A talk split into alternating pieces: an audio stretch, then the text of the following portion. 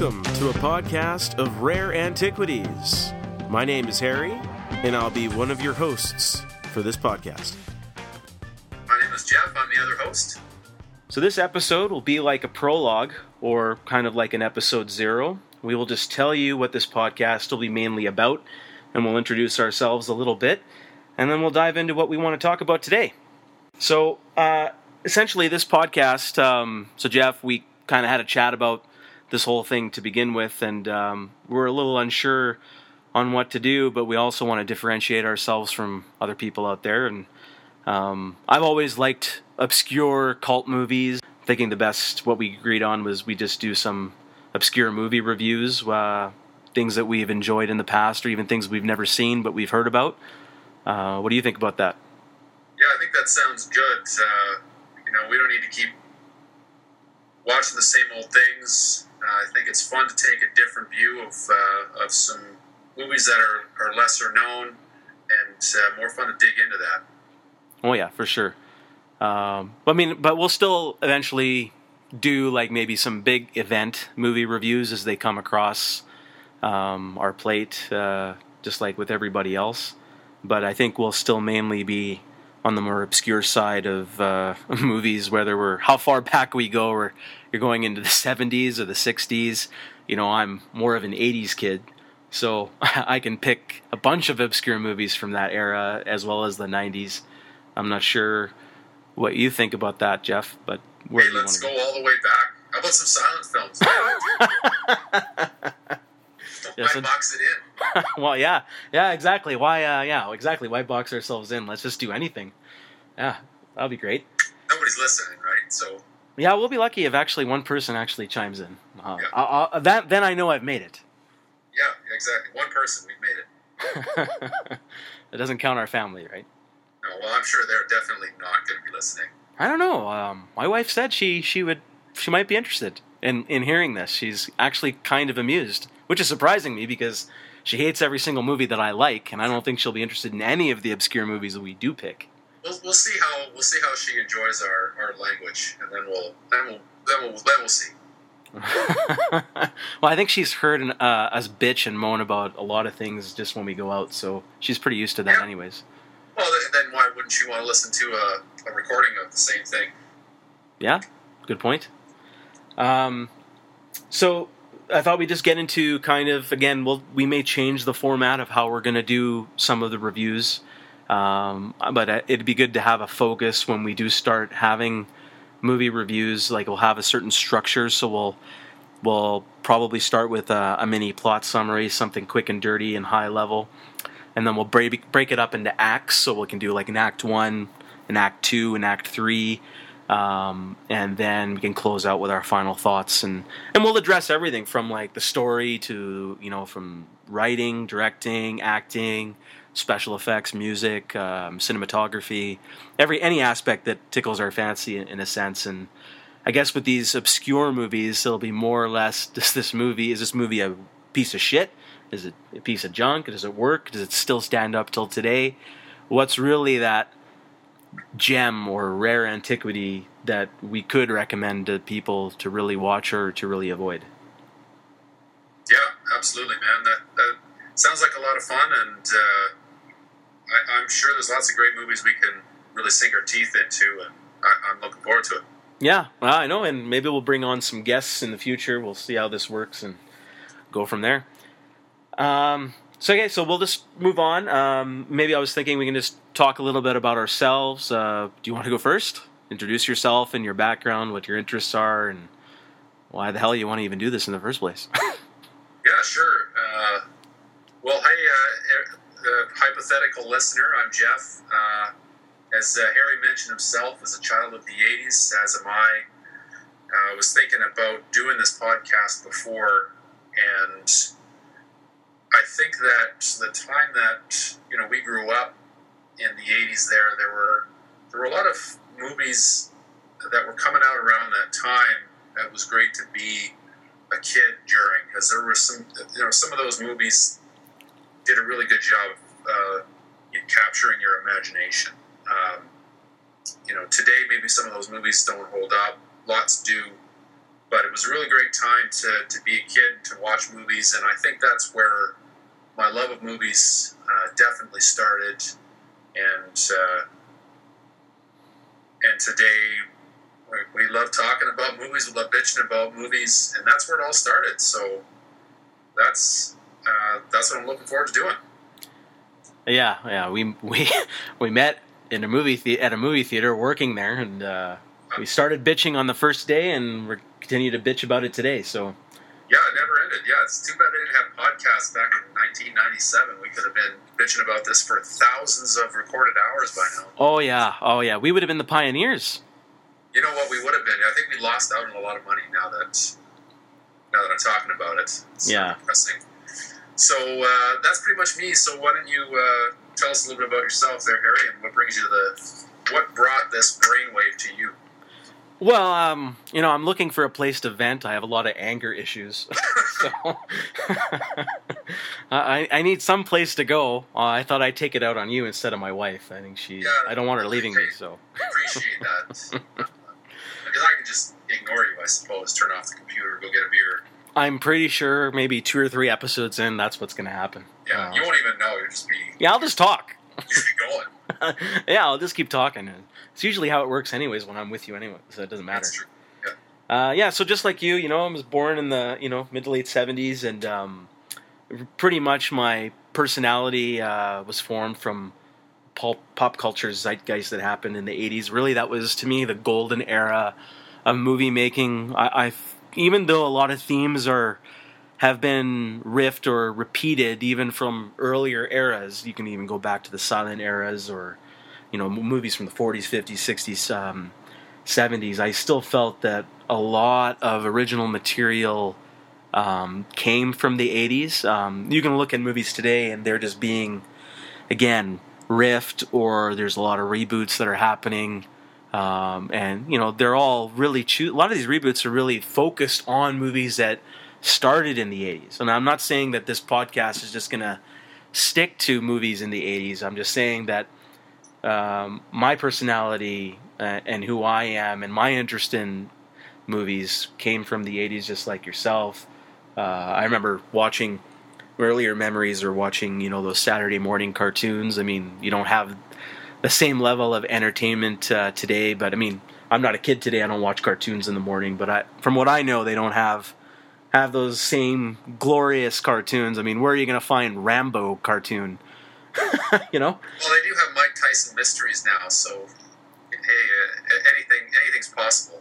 Yeah, but you don't have you don't have the glory of, you know, G I. Joe and Transformers. I mean, you know, what, what was that thing at the end of G I. Joe? Like, they even give you the lesson. It's like... Yeah, the, the public service yeah. announcements there. Yeah, I remember those. Yeah, I mean, not, not to sound like an old fuddy-duddy now, say we had it so much better as kids, but it does seem to be a certain level of magic that's not there anymore, especially on those Saturday mornings. Uh, and that, that really was part of the culture of the eighties.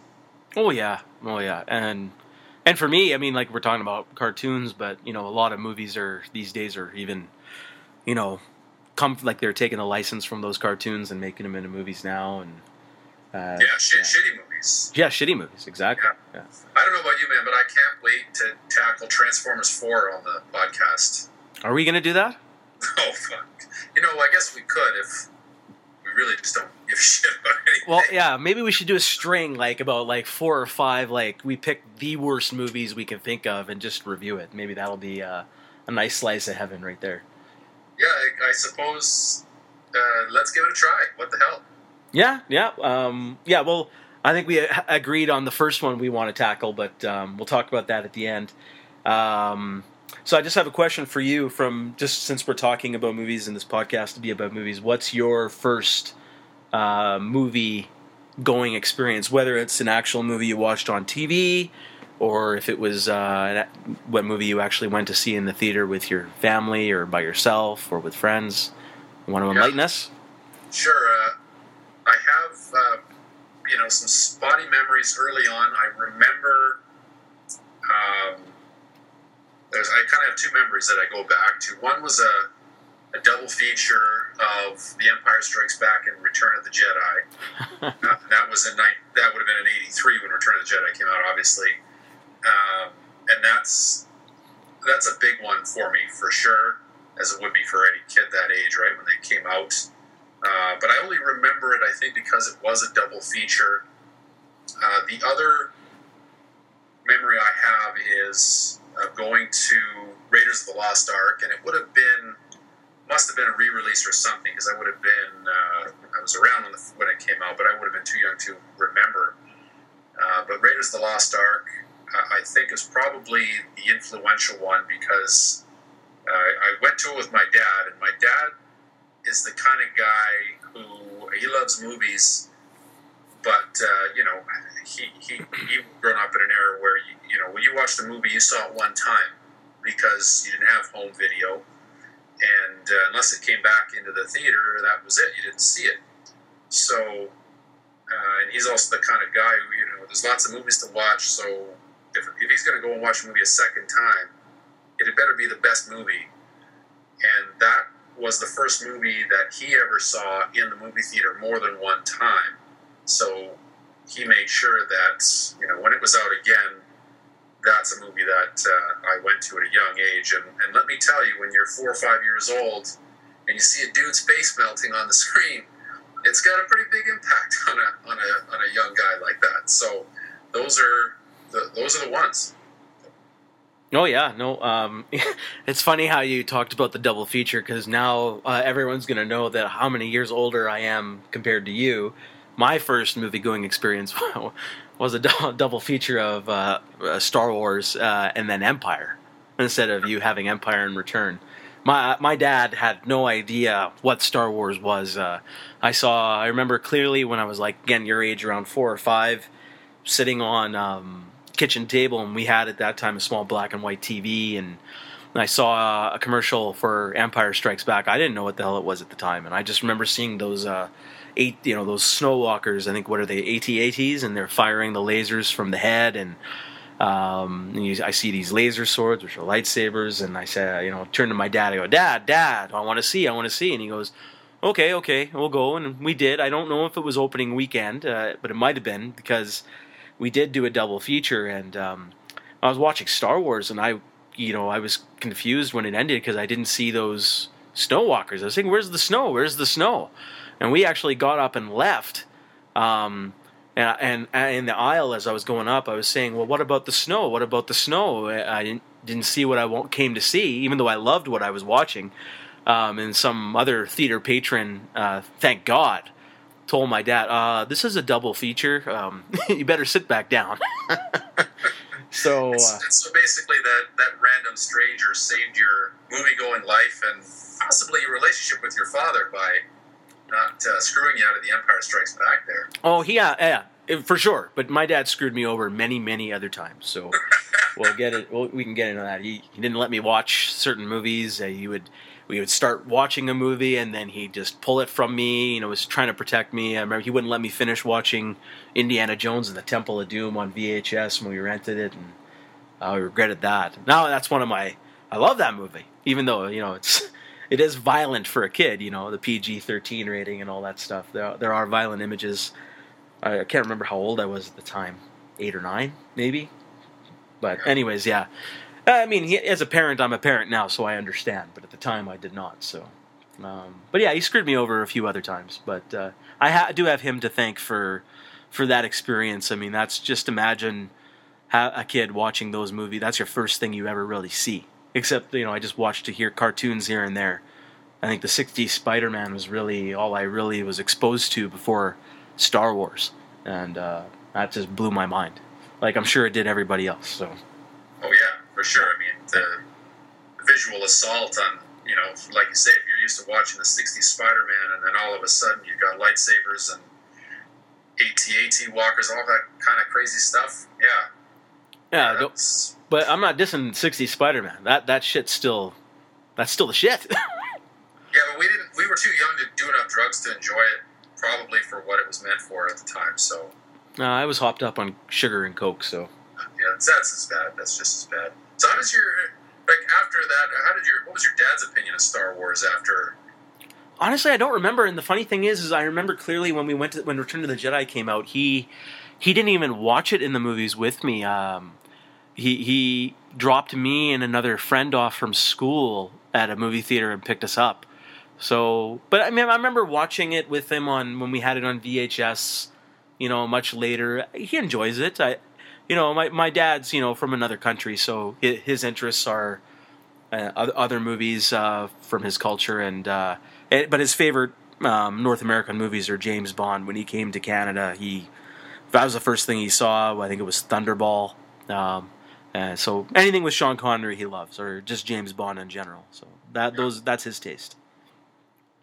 Right on, right on. Yeah, yeah. Um, Yeah, so I, I just have a few questions for you, uh, then we can move on. Um, so, just, you know, after all the movies you've seen, and I know both of us have seen quite a many, what is, I guess what can you say is your favorite movie, and what is, you you think, personally, is the best movie you've ever seen? So, you know, there's obviously a difference. Yeah, of course there's, there's definitely a difference. Um, I, as far as my favorite movie, and it's uh, it's... It's it's ranked up and down over the years, but you know every time I come back to it, it, it gets slotted back into the number one uh, for me, and I just uh, revisited. Can I can I guess? Uh, yeah, you can guess. I'm sure you know the answer, but go ahead. Well, okay. Well, I mean, you already you may have already you touched on Raiders, but I'm gonna guess it's not that. I'm gonna guess it's Ghostbusters. You know, that's a really good guess, uh, but wrong. Okay. Uh, great movie, and Ghostbusters is my top top five usually for sure. Great, great movie.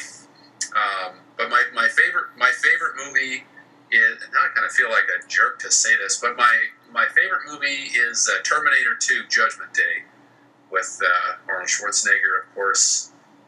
And uh, you know, I saw that when I would have been around twelve, thirteen years old.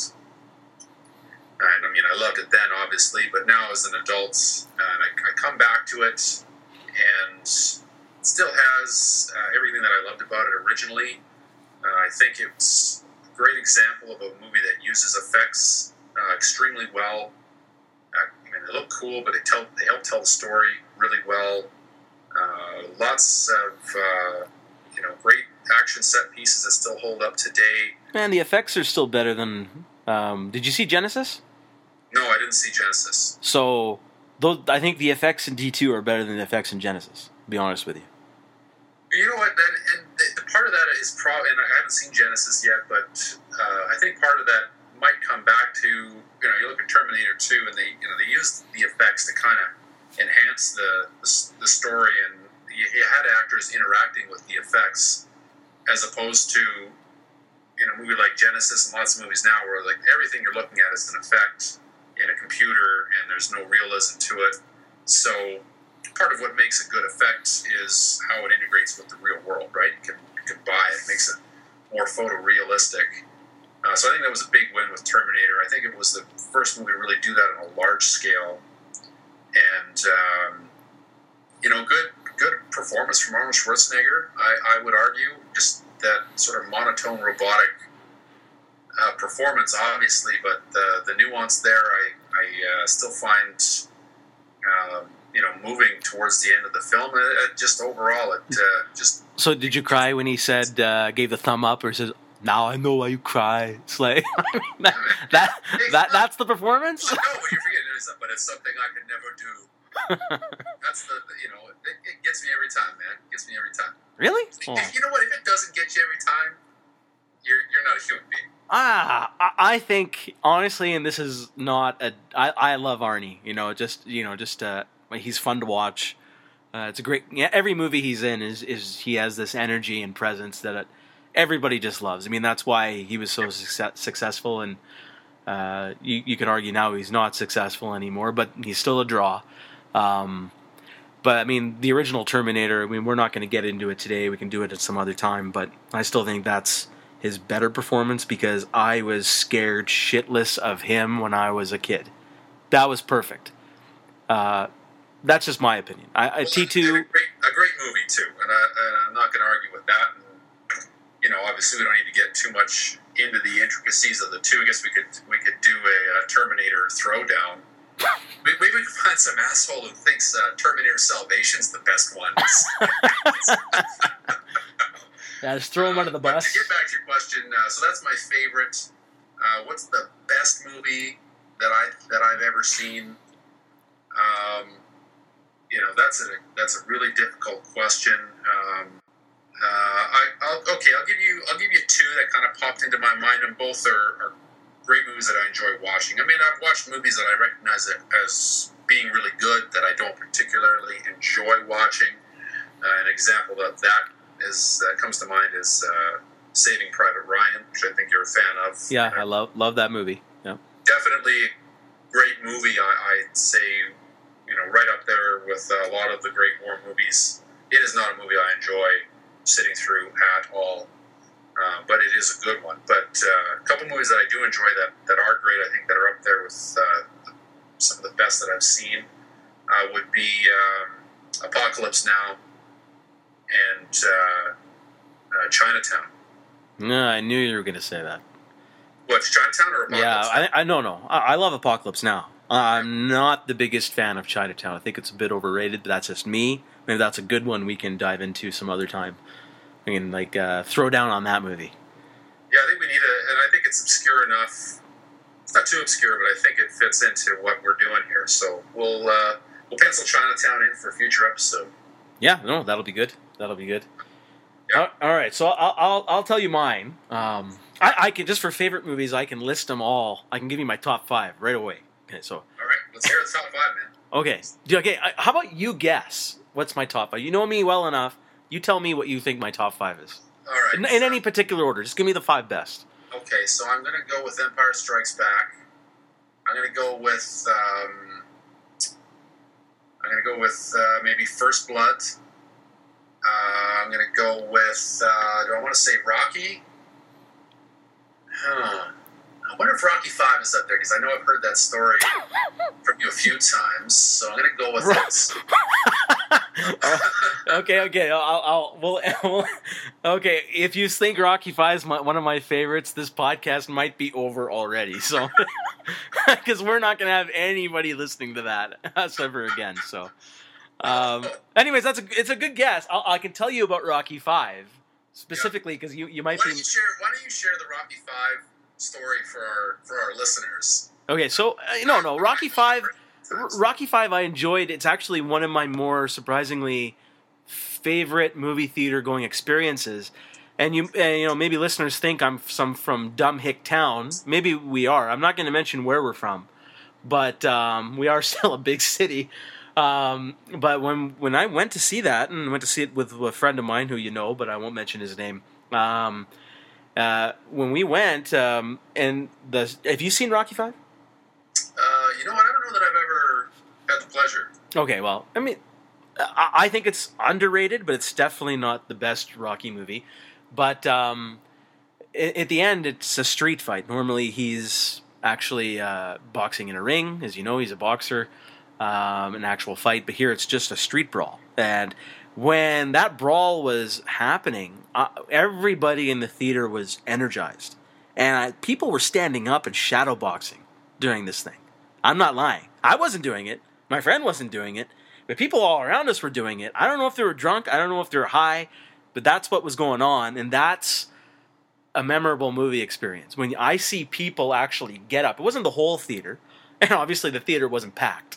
so, um, But yeah, peep, some people were getting up and actually like cheering Rocky on and and, and shadowboxing. And it was like I was thrown back. It was my first experience seeing people... Applause. Even Star Wars, I don't remember. I remember people cheering for Star Wars uh, when, you know, the crawl came and everything like that.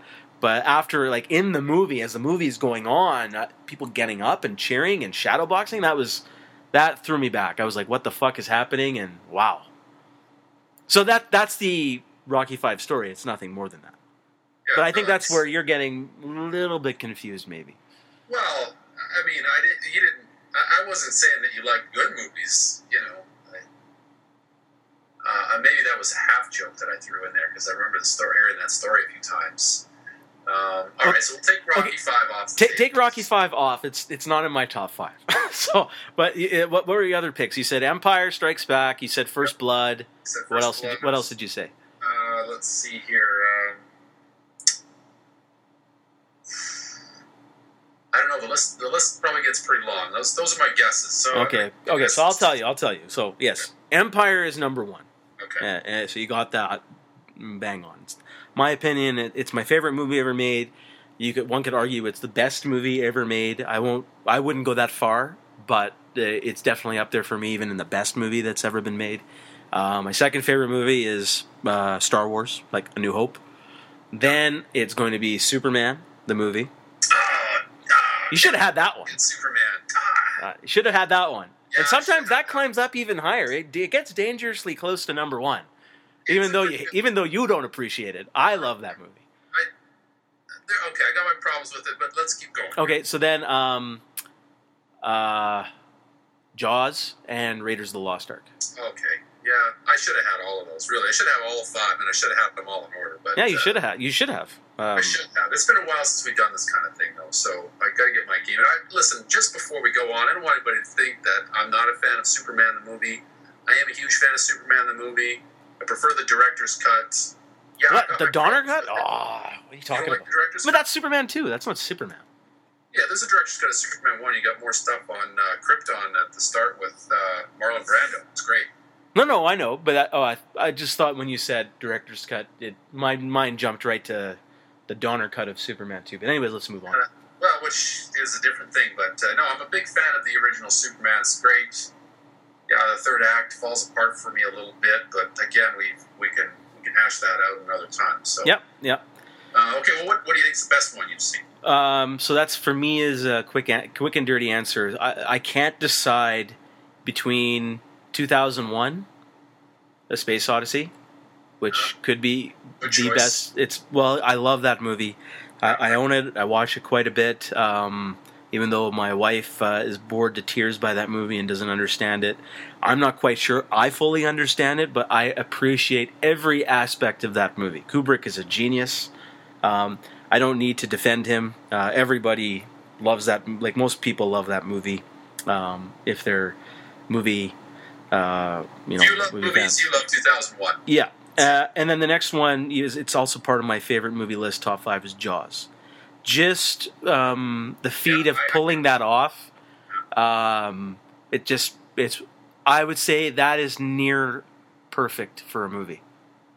Very well executed. I, I, I can agree with that. Yeah. yeah. Yeah. So those are my, I think, the two best movies ever made. I, I couldn't tell you which out of the two is the best. I might give the the nod to two thousand one, but... I, th- um, I think you'd have to give the nod to two thousand one just on the... the scope of the film and how, you know, when you get a film of that scope, you're running the risk of it becoming just a total unwieldy monster, right? And it was executed so well. Uh, Jaws had different challenges, but it's a smaller film, so your scope isn't quite as large. But within that, there weren't any misses in Jaws, that's for sure. No, no. Again, near perfect. Uh, what can yeah. I say? Uh, it's yeah. just amazing. In all aspects, and we can maybe talk about that in the future too, but we'll see. So I guess uh, it might not be obscure enough, but yeah, I I don't I, I think it's been talked enough to death as as well, and I'd probably I think both of us hacks will probably do an injustice to it if we do talk about it. Maybe so. so. Yeah. We are pretty stupid. Yeah, yeah, well, that's what we are. All right, I got a couple of questions for you. Yeah, yeah, shoot. Uh, uh, so, what about a movie that you changed your mind about? Over time, over whether it's a movie that you watched maybe when you were a kid and then saw it as an adult and uh, you had a different opinion about it either time, or just on multiple viewings over time you uh, either grew to appreciate something or grew to like something and then grew to hate it. That's great, and this is one of, and this is not a setup, uh, folks. This is actually, I'm glad you asked this, because okay. um, this is one of the movies I was going to tell you off offline here. As an obscure movie that we should look at, The Mosquito Coast, starring okay. Harrison Ford. Uh, I hated that movie when I was a kid, didn't understand it. I watched it on T V last year, I believe, and I was blown away.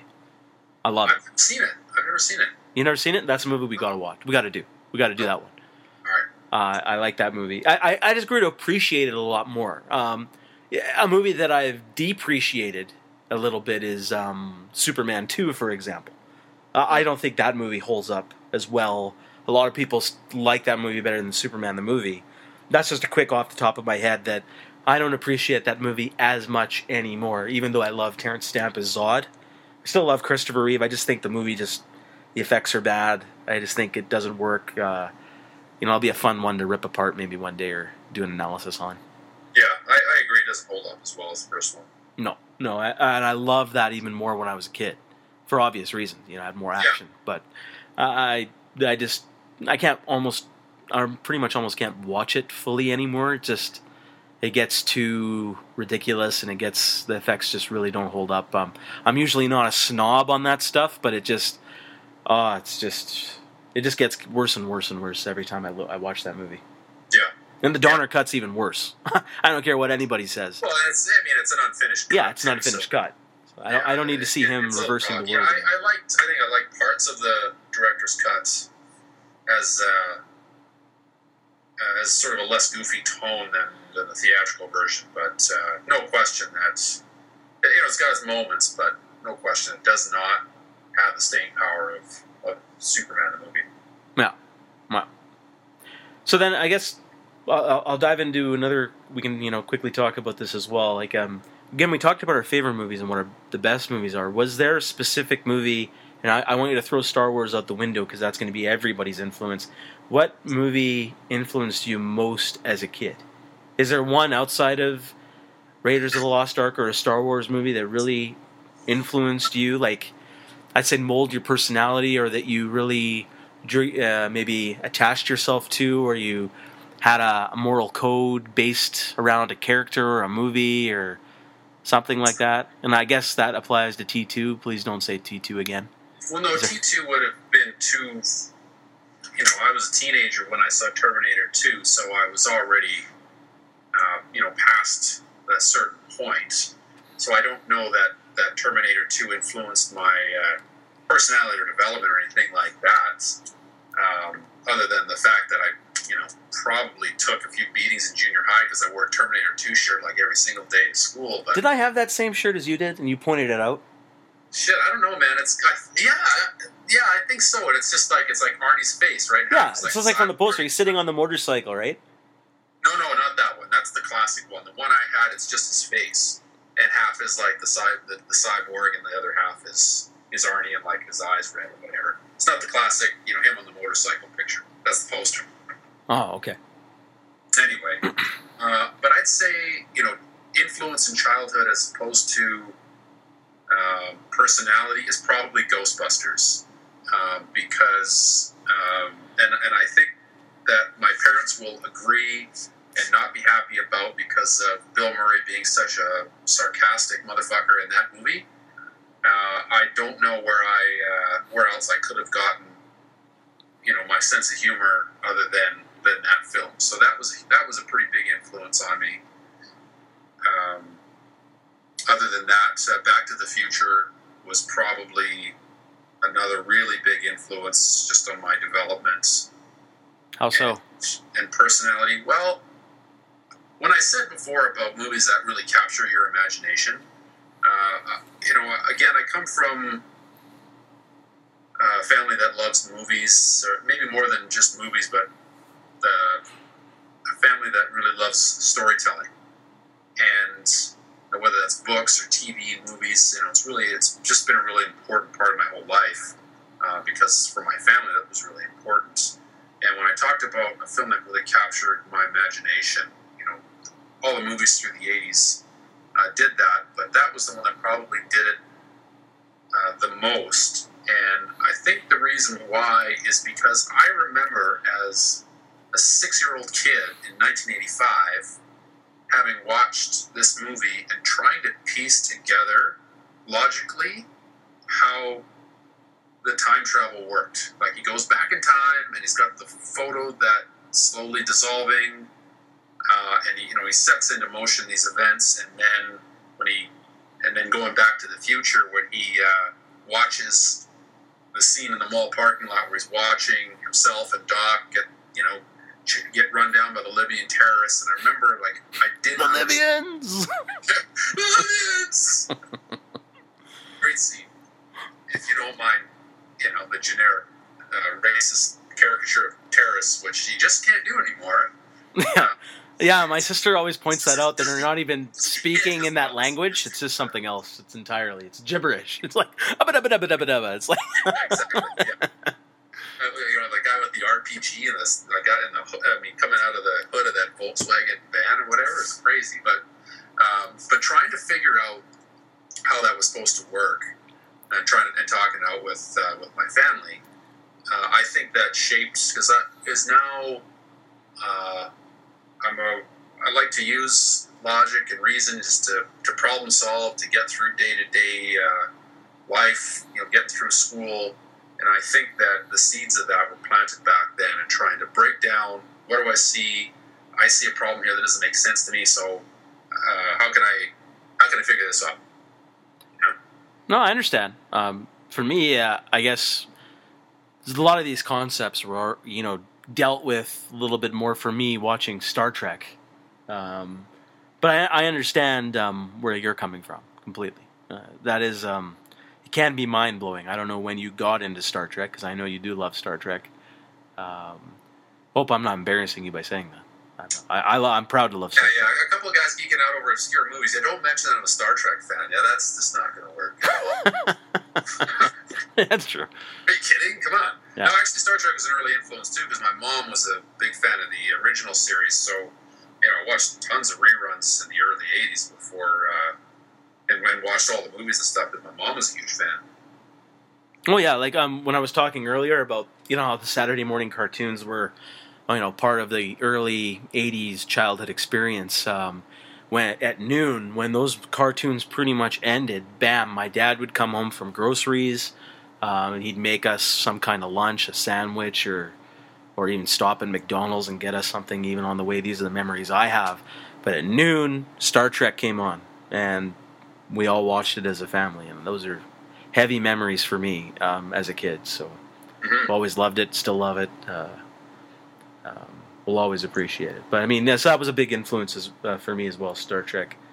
Um, I, I can tell you. I mean, aside from o- the obvious answer, Star Wars. Um, you know, because you, you look at a character like Luke, and you know he's. Um, myth- mythological character, you know, the classic Joseph Campbell, um, you know, character arc, um, and maturity. You, you latch on to that, and everybody did. Uh, by the way, you know, segue, I don't know why people love Han Solo more than uh, Luke Skywalker. Uh, I understand he's cool, but it's not his story. That doesn't make any sense to me. But anyways, um, movie that you even guessed as one of my favorite movies, The First Blood did influence me quite a bit as a child. Um, Yeah, you know, I, I, um, as a minority growing up in a in a white neighborhood, uh, I was obviously picked on quite substantially, um, uh, and had a hard time fitting in. And when I watched First Blood, I obviously immediately latched onto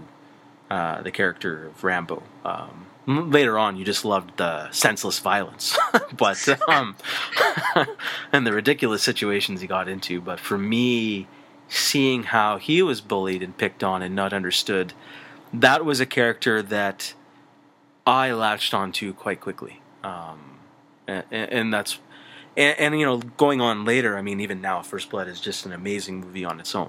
It hasn't, nothing to do with the fact that he's bullied. I mean, even though that's part of the story and how their Vietnam vets returning were, you know, abused and criticized and, you know, called all sorts of names and disrespected. But um, that's, you know, as a kid who never fit, fit in and was kind of a loner, even though I had a couple of friends, I felt like a loner. Um, that movie really um, meant a lot to me as a kid. So that, that influenced me. It, it, it kind of made me a little a little stronger emotionally. You know, things can turn out okay, even though it really doesn't turn out okay for him. It's like, it's, at the end, he goes to prison. It's like, that's not really what I am talking about, but... At least he, you know, found, I guess, a little bit of peace, inner peace, inner strength, um, um, to just kind of stand, you know, stand up. I'm not saying he's standing up and shoot some police officers or anything like that. I'm just saying finding that inner strength and inner peace and resolving some of the conflicts on your own the right way, not the wrong way. And that's kind of the message I took from that. And that's one of the reasons as a child I love that movie quite a bit. So that's, that's a movie that interesting. Yeah, okay. Yeah. Yeah. So then I guess the last question I have for you is just um, maybe, is there a particular genre you kind of avoid, or are you kind of open to anything? I mean, I guess that might even relate to this podcast. Is there going to be a certain genre you're going to say, I don't even want to touch that with a ten-foot pole? I, I don't uh, I don't think it's fair to say that there's a genre that I want to stay away from. I mean, I'm not a big rom-com fan, uh, but that's got nothing to do with the genre. It's got more to do with just, you know, certain movies are shit that tend to fall into that genre because it's... Uh, certain? It's, are we talking about uh, ninety-nine percent or fifty percent? Uh, it, it is what it is, right? I mean, uh, uh, you only have so much room to move within that particular genre. At least it seems to, because the movies all follow the same tropes, the same structure. Uh, nobody's really doing anything interesting there, right? Now, I'm not saying... That's not the genre's fault. Maybe it's the fault of the filmmakers and the and the movie studios that are making those types of movies. Um, but I'm not a fan of that uh, generally. Uh, I'm not a big uh, I'm not a big horror fan. I know you you definitely like the horror movies. Uh, it's not a it's not a big fit for me genre wise. But that being said, there are horror movies that I do like. N- n- actually, I'm curious because I know you're. I know we've. On Halloween, you've come over to my house. We've watched a couple of really bad ones. Maybe we can get into those too. But um, um, is there any horror movie that you do like? Legitimate horror. Like, I'm not talking about something like Ghostbusters, which is a comedy. I'm talking yeah, about legitimate um, horror. Yeah. Um, you know, we watched, uh, speaking of, uh, of what you just referenced there, we watched uh, The Cabin in the Woods. Um, was that last year or the year before? Uh, last year, yeah. You enjoyed that one? Yeah, I, I, uh, I really enjoyed that. Uh, Again, really I don't know if that's a true horror. You could say it's a horror movie, but it, oh it my a, god, it's, it's more. A bit of a send-up of a it's a little bit more satirical, in my opinion. It is, yeah, it is. Uh, the original Nightmare on Elm Street is uh, a movie I like quite a bit. Um, and and past that, I mean, uh, I know Alien is, is sci-fi, but uh, Alien's got to be. It's it's horror sci-fi, and I, I yeah. really enjoy. I mean, oh yeah, like, shit, it's Alien, right? I I I tell you right now, that's probably I I'd classify that as horror. It's probably yeah. that or Jaws. Again, Jaws, is that a horror? Is it a thriller? Um, somewhere uh, between, I guess. It's somewhere in between. So obviously, right? Those are the two best picks. Yeah. Um, or you could talk about The Exorcist or The Shining and movies like that. They're all good. Um, my I grew up more on the slasher side. More for the sense of just getting a look at some T N A, uh, essentially. That's pretty much the only access I had to that stuff. So, uh, yeah, that's true. It, it draw, draws a lot of boys to it. Oh yeah. Yeah, yeah. If you don't mind them splattered in blood, I suppose that's uh, that's another thing that, that became a thing. The, the slasher T N A type of type of movie. Um, there's some odd psychology at play there, but I guess we don't need to get to that. No. Um, what's, what's your, uh, sorry, what were you going to say? No, no, go ahead. Well, I was going to say, you know, absent of, you know, your, the, the, your top five favorites or the movies that had the influences on you, what's, like, your go-to film, your, it's a quiet night, you got a bag of chips and a beer, and you just want to watch something that you just, you it's your go-to. Oh. You don't have to, like, dig into anything too deep or too heavy, and you sit there, it's like, yeah, that was awesome. Honestly, you know what, now there's there's no go-to anymore. Um, you know, obviously now, in the age we live in today, T V now is, um, it's a bit more in-depth. Uh, you have a lot more continuing story arcs uh, that, that go in there, or even I go back and watch comedies. I find myself going latching onto T V now more than more than movies if I just want to sit back and have a laugh or really get into something. So it's a little bit more difficult for me to say what's my go-to movie. Um, even the top five, I've watched them so many times. Um, it, it's hard for me to just throw them in. Uh, it really is a struggle if I want. I sit there and actually look. I waste more time looking for a movie to pop in than I do just saying, here's my go-to, I'm lazy, I want to throw something in. I can't do that anymore. You know, it used to be Star Wars when I was a kid. Star Wars, Star Wars, Star Wars, Star Wars, or Indiana Jones or Superman or, you know, Rambo or Terminator or Predator and so on and so on. I can't do that anymore. Yeah. There's no go-to for me. All right. Yeah, unfortunately. I wish there was. Well, no, I mean, I, I kind of have the same thing. You get diminishing returns. I mean, if you're going to watch one of the favorites, it's like you need a reason now. It's almost like special occasion or somebody hasn't seen it before or, or whatever, right? Yeah, it's not just, uh, it's Wednesday night, nothing to do. I'm going to pop in Apocalypse Now. You know, you don't do that kind of stuff. No, no, no. Even I used to even throw in, you know, old favorites in the background anymore. I can't even do that anymore. Yeah, I, I do that occasionally, but I do that less and less now. It's more T V. Yeah, it's more T V, um, definitely. Um, yeah, maybe we can even talk about that in a future podcast. It's just the transition from um, what's popular now. Like, more people want to watch good T V than hit the theaters, right? So that's definitely something that the entertainment industry is dealing with these days. Yeah, yeah. Yeah. Definitely something to talk about in the future. Yep, yep, no, for sure. Um, so I guess that kind of takes care of introducing ourselves. So, um, so I get we you still up for talking about something today? Yeah, let's do it. All right. So, just so we can wing it, since we have nothing really prepared, uh, before we start uh, our first uh, movie review, um, obviously we'll talk about certain event movies. We've talked about some of our favorite movies already today. So, uh, I guess if you don't mind, we can hit uh, the big event movie of the year, which will come up in mid-December. Uh, Star Wars: The Force Awakens. Um, obviously, we won't talk about any spoilers here. I do know a few spoilers, if they are spoilers, but we won't mention anything here in terms of spoilers, except for maybe what we've seen already that's been officially released.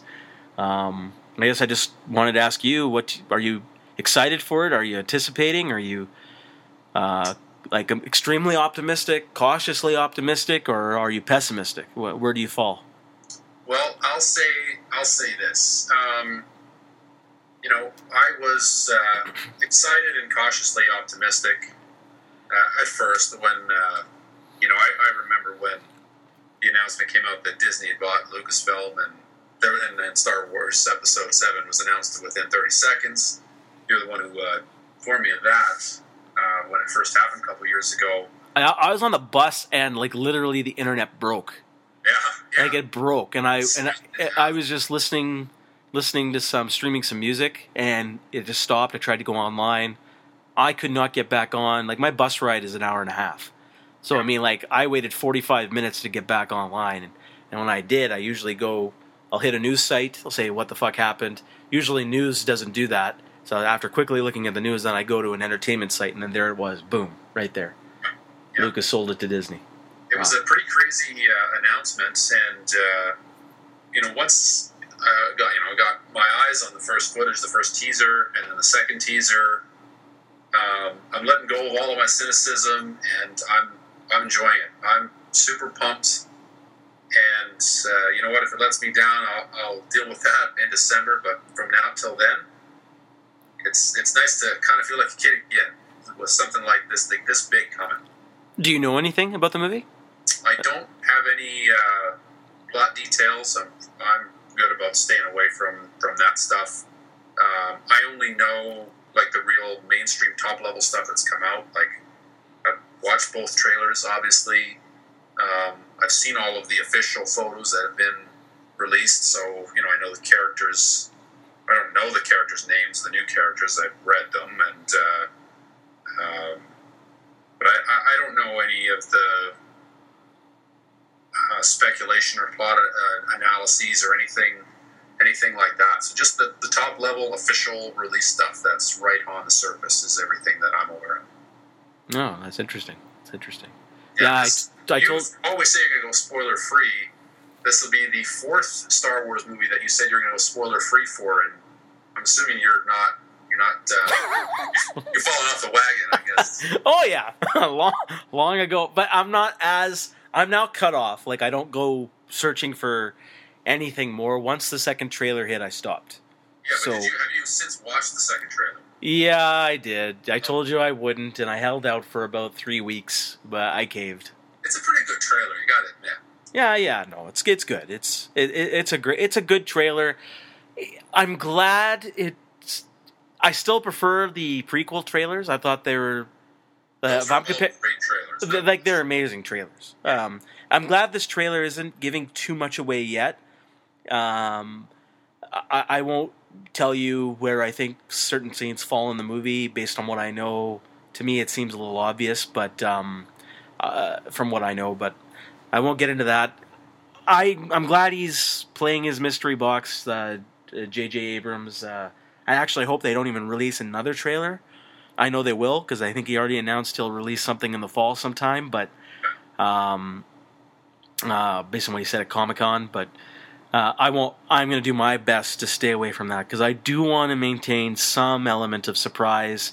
Um, I know some things. I don't know all the things.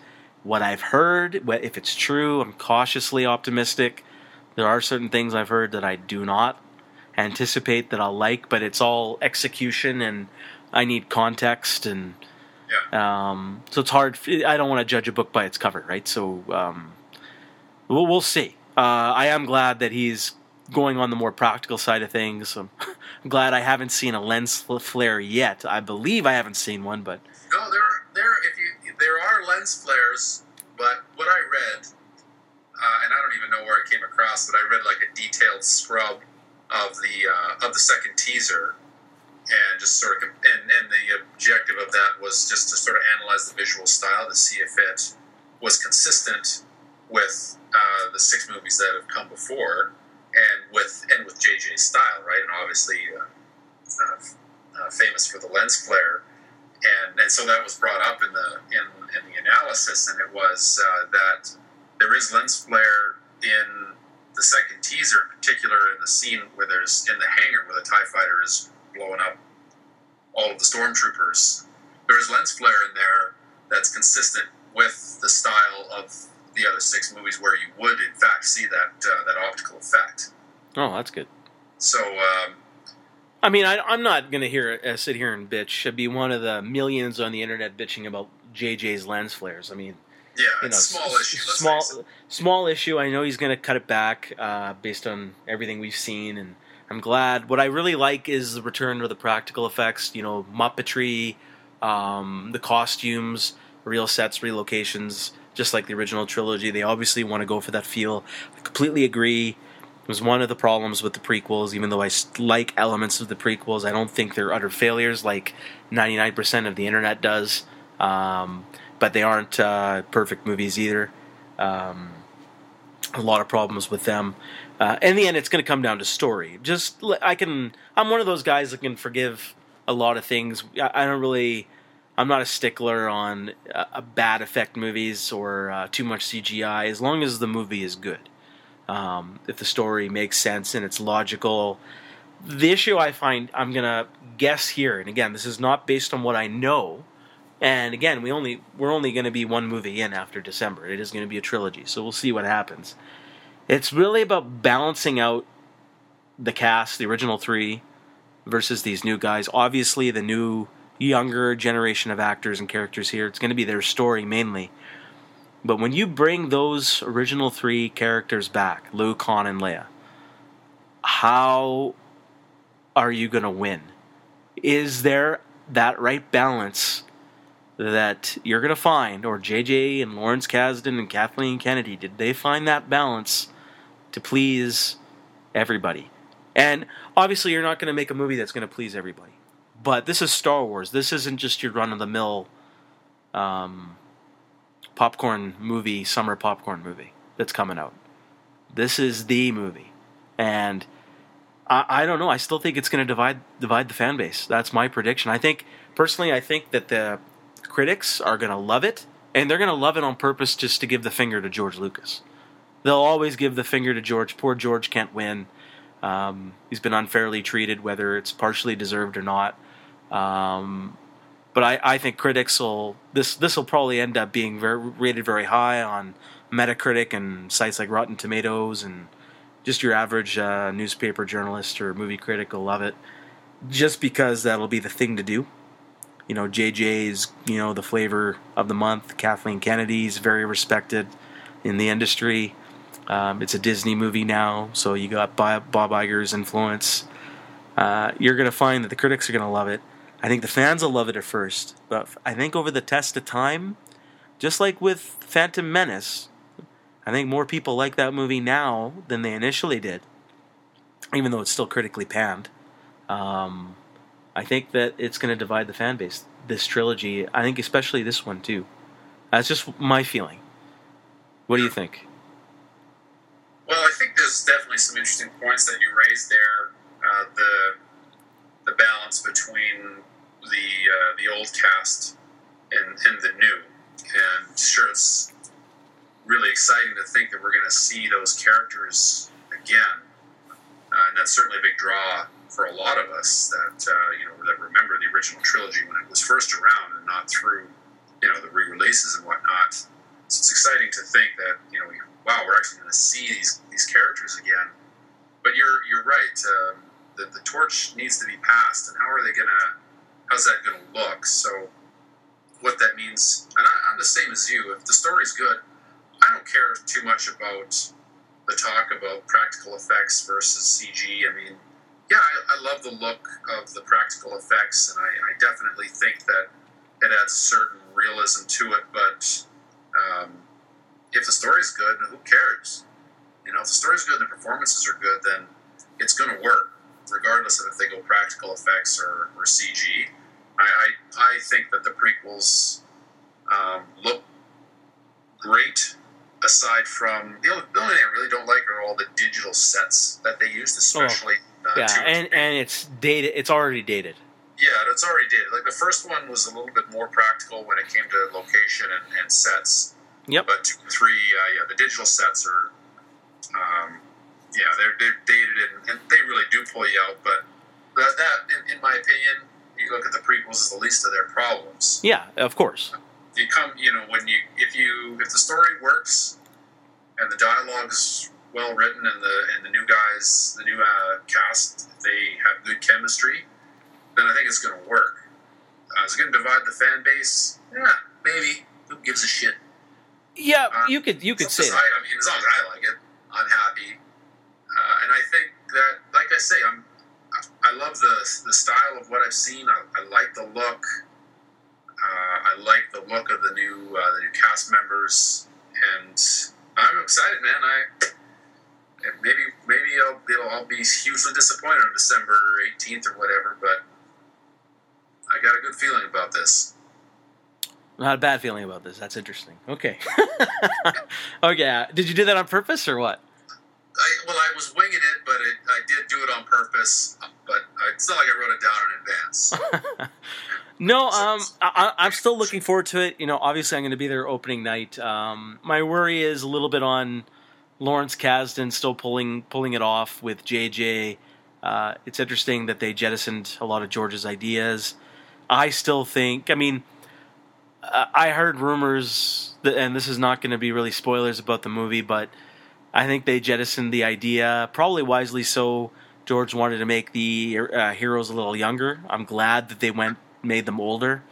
Yeah. Um, I think in the end, the success of this movie will be how well these new three heroes um, is go. How well are they going to act, and are they going to have any chemistry? I really don't have a lot of faith that J J is the right director to bring out those performances. Um, I think he's a bit overrated uh, as a director um, so far from what I've seen. I, aside from the Lost pilot, I haven't even liked a movie that he's directed. Uh, I found elements of movies that he's directed very well done, and he sure is, he's technically sound. It's the performances that I'm a bit worried about. You know, one can go back and argue, oh, Super eight, Super eight, he directed those kids. You know, you know what, it was um, it was an E T ripoff. Yeah, so, it, it, well, it was meant to be... Uh, I know it's meant to be an homage. I, I kind of hold on on Super eight, too. I like parts of it, but... You're right. Who cares about those kids? I mean, you're you're. It's luck of the draw when you're taking young kids into a movie. Oh yeah, of course. I mean, I'm sure even Spielberg got lucky directing, you know, Drew Barrymore. I mean, oh yeah. Uh, I mean, she she was probably ahead of her time at that age, anyways. She probably just got lucky. But in, that's part of the casting process too, right? So you yeah, have to have the right true. casting uh, to begin with. Uh, so. But I am glad they went older. I agree with you there. I. I you know, once all is said and done, uh, I'd, I'd love to read or know uh, just what George's original ideas were and how how I want to know how far along he got in that process, how well formulated it was. Yeah, I know, um, and, and nobody knows. It'll be interesting to see if that ever comes out in a, maybe a making of book or something like that. Um, I, I doubt they're going to want to reveal too much. It'll obviously depend how well the, the movies are critically accepted. Uh, yeah. Then they'll probably volunteer that information. But for me, still, George is still the heart of Star Wars, and, and his ideas, his core ideas, are still still what makes the original trilogy. And the elements, like the core elements of the prequel trilogy work, where where the prequel trilogy does work, which are a few areas it does, not every area. But it's still his ideas that I like. He just needed somebody, like everybody says, he needed a, a no man, someone to bounce ideas back at him saying, no, this isn't going to work. And that was Lawrence Kasdan. Now, Lawrence Kasdan of the eighties is a different, uh, this Lawrence Kasdan of today is a different Lawrence Kasdan compared to the eighties. So I'm a little worried there too. Uh, you know, you keep hearing him talk at Comic-Con. Oh yeah, yeah. I, I know how these characters talk. I know how these characters talk. But I mean, you know what? He's written garbage shit since the mid eighties. So I, I'm a bit worried. I think he's a bit overrated. I think the fans have just made him the hero of the original trilogy. You know, oh yeah, he wrote Raiders. He wrote Empire, he wrote Return of the Jedi, oh, he did The Big Chill, he did Body Heat. But you know what?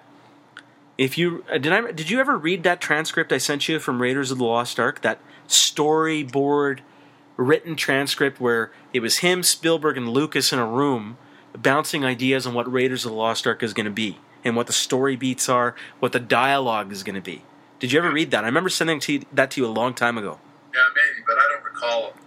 So I'm going to tell you right now, the most sane man in that room was George Lucas.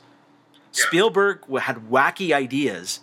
Um, he was he was a loon, like seriously. Um, like, you know, the jumping out of the plane, swinging monkeys, the roller coaster uh, ride from Temple of Doom, all those kind of eating monkey brains, all those kind of things he wanted to even put back into Raiders of the Lost Ark. He he had some of those ideas that were really wacky, and And same thing with Lawrence Kasdan. It was George that was the one who was saying, no, no, no, we got to keep it gritty. We got to keep it real. I don't want to do that. That's a bad idea.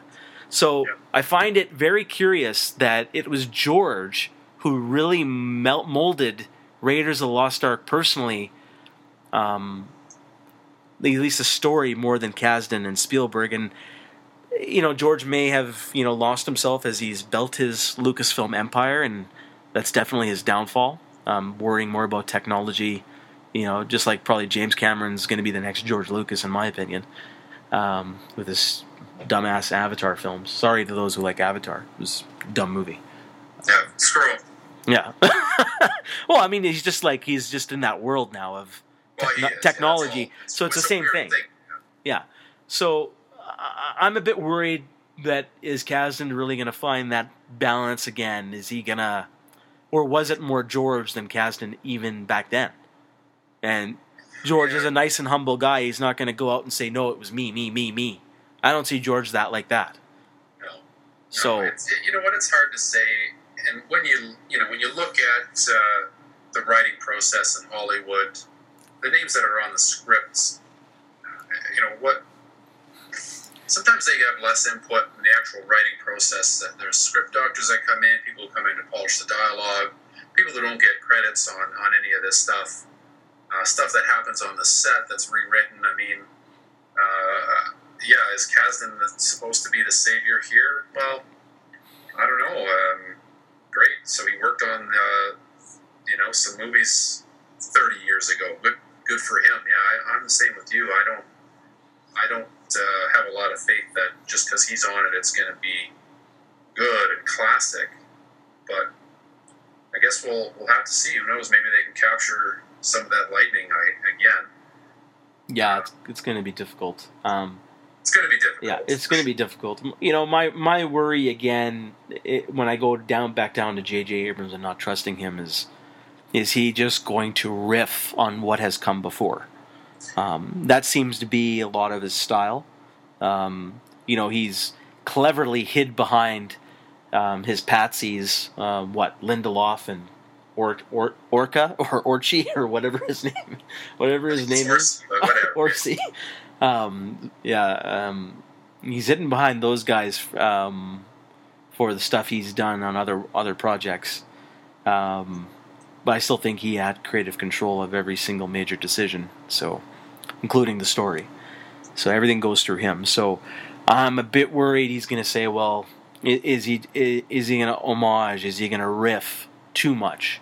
I mean, I'm not talking about like lines like, oh, I got a bad feeling about this and may the force be with you. Is he going to take direct scenes and direct story beats from the original movies um, and just have it repeat here again? Well, I think, I think that he will take on some of those, some of those, uh, some of those story beats. I think that that's likely to happen. But that being said, um, isn't that kind of how it's structured anyway? Yes, and, and, and that's a fair point. I mean, um, you know, I'm here trying to defend George, but I mean, George did the same thing with the prequels. There was a lot of story beats that were repetitive, and he even admitted it's it's like like a, a poem. It rhymes. Yeah, um, things, that is how he described it. Yeah, cer- cer- certain things will repeat. It's just, you know, part of the story and part of the destiny uh, of these characters. But I think it's time now to move move past that, because I don't want to see the same story beats play out again and again and again, because that's where my concern comes from. I'd rather them go away in the past or way in the future and do a brand new thing. I like that they're doing these side movies, anthology movies they're talking about. Um, except for the stupid Han Solo one that they announced. I think that's a mistake. No, it's, not, it's so stupid. Uh, it's just ridiculous. Uh, again, I don't know why that character is so popular, but whatever. Hopefully that'll be the end. Ho- hopefully that'll be the end of it, and everyone will say, you know what, this guy really wasn't interesting to begin with. So I'm hoping that actually that movie bombs, because I I don't want to see that movie. But you will. Uh, I'll watch it on Netflix. That's the one Star Wars. No, I'm not seeing that in the theater, man. I'm telling you that right now. I have no interest watching a young Han Solo movie. You know what? I actually have no interest in watching a young Han Solo movie either. That's the dumbest idea they've they've had so far. Yeah, but Rogue One is going to look is is sweet. Sounds sweet. Yeah, I dig that idea. Yeah, I'm there. I'm there. So um, yeah. yeah. So let me ask you this: you're walking out of the new Star Wars movie, Episode Seven, and it's awesome.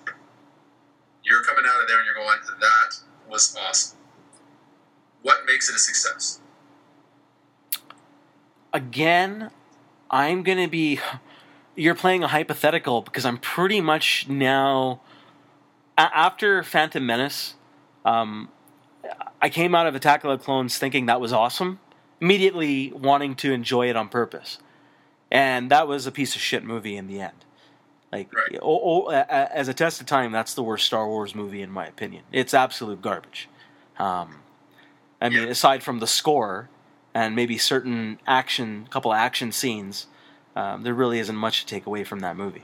Um, um, and then with Revenge of the Sith, I, I came out very reserved. I don't know if you did you were you there at that showing with me? Yes, I was very reserved, and you were just. I remember you saying, "Oh yeah, yeah, you were, you're gonna hate it anyways." I remember you saying something along those lines, because I wasn't jumping for joy. It, I wasn't jumping for joy, and I wasn't mad or upset. I was just kind of, eh, because I wanted to kind of judge it um, over time, and I'm going to be like that now with this one. I don't think I'm going to be coming out saying it's awesome, um, again, because I know a couple things. I'm already a little cautiously optimistic, so I might come out saying, oh, this is better than I thought, or it's about meh, about the same where I think it's going to be, right? Again, it's going to be execution, but I'm not going to be saying it's fucking the best thing I've ever seen. I can tell you that right now. Well, let's say, forget about that, but objectively speaking, what makes it a success? I'm not talking like a financial success, but what makes this what makes this one a success? What makes it work? See, this this this this movie is going to be special in the sense that if it's a normal movie, I could say acting, directing, effects, is it, does it look real? Does the story work? Those things still apply. Is the music good? I have no, I have absolute confidence in John Williams. If there's one thing I know this movie is going to kick ass in, it's going to be the score.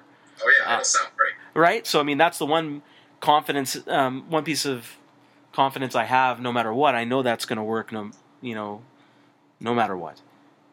I I just think the the balance of the original trilogy characters, I'm I'm honestly, I'm there for them. You announce them, I'm there for them now. If you don't announce them, I have no expectations. Now I have expectations. And, and that's my fault. But I can't let that go. I shouldn't have those expectations. Do you, un- you understand what I mean? Yeah, but the fact that you're bringing these legendary characters, this is the big three. There's no other big three in any other movies. No, this is it. This is it. When it comes to pop culture, you know, like, you know, talking about the franchise, the yeah. characters, except for Darth Vader himself, you got these three characters. And you're bringing them back, and it's got to work. And if it doesn't work, and it may not work in this movie because we're going to have to judge it over three movies. Right. So I can't tell you how mad or happy I'm going to be, because it, it, I think he it's an impossible task, and that's why I say it's going to divide the fan base. That's my prediction. Mm-hmm. That's why I think it's a mistake to bring him back. I think they shouldn't even be there. It's a big risk, that's for sure, but the fact that they are there, I mean, let's face it, the level of excitement is lower if they're not there. Yeah, but now you're you understand what I mean. They're there. I have expectations now. Yeah, it, it, but I kind of like the anticipation. Oh, I, I'm anticipating it too, but I mean, I don't know. It, it's a very difficult question to answer. What's really going to work? I mean, what is it going to mean for me for this movie to be a success? It's going to be, are those original characters treated with respect? Um... Because I care about them more than I do about these new new characters, even if I don't even know if this is true. So it's not me knowing something, because I don't know. Are are any of these three new three leads the kids of these original characters? I don't know that. Um, even if they are, I don't really don't give a fuck at this point. Yeah, um, it doesn't, and it doesn't really matter if they are or aren't. I think that's yeah. a non that's a non-factor for me. Yeah, it, it really is a non-factor. So I mean, I think that they're gonna. The new characters will make or break the movies. It's really gonna be their acting and their chemistry together. Um, can J J pull that off? I think he has a better chance than Lucas, because Lucas isn't a character. I mean, an actor, actor's director. I think yeah. J J may not be an actor's, the perfect actor's director either, but I think he's probably better at it than Lucas at this stage in his life. Right now, oh yeah, right? For sure. And I, I grant J J that. It's quite obvious that Lucas, that's not Lucas's forte and expertise. But um, it's going to come down to them, how well they're going to act together, is their chemistry together. I have faith now in what we've seen for the practical effects, so I have complete faith that they're going to blend that well with state-of-the-art C G I. I don't think anything's really going to look fake. Um, I think the costumes are going to be amazing. I think the score is going to be amazing. Uh, it's also going to come down to the villains, and that's where I think, how do you top Palpy and how do you top Vader? Uh, I don't. That is a challenge. Uh, well, it's a challenge. I, I agree. Uh, there's a question mark there, but you can't top them, so you can't try. Yeah. But so that's. I think that is going to be a real difficult piece, because, and the only thing that really worries me is uh, you take the original trilogy and you take the prequel trilogy, and they're telling the same story, right? Yeah. It, Well, they're telling one story, one, yeah, yeah, and it ends with the death of Darth Vader, right? Yep. So now, when you, you you're tacking these three on to the end, and it doesn't, ha- and I don't know what, what's the connective tissue now, right? It's more of just now. It's like it's a, it's just a sequel. It's not a continuing saga. Hmm. And and I think that that's an issue for it, without knowing if there is any other connective tissue. I mean, obviously, we've got the. Uh, uh, you know, the trio from, from the original trilogy, obviously they're there, but it's still, they were the characters in that story, but it wasn't really their story, right? It was Luke's story, but it was Anakin Skywalker's story. Yeah. And he's gone now, so whose story is it now? Exactly. Um, so, so again... Now, so they've got to be do something completely different with the villains, because they can't just make uh, new bad guys who are in the same vein as them, so those as Vader and Palpatine, because that doesn't make, that doesn't make sense. You can't top them. Well, yeah, you can't top them, and then, like, what, what again, that's, when you come down to it, are they going to be worthy villains? Are these just going to be hacks?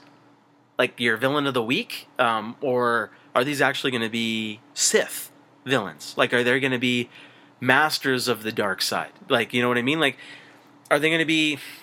I'm not, I, I hate to put quantitative terms in terms of vil- villainy, but are they going to be as powerful as, say, Darth Vader or as Palpatine? Because before, I mean, the the Jedi didn't see them for millennia.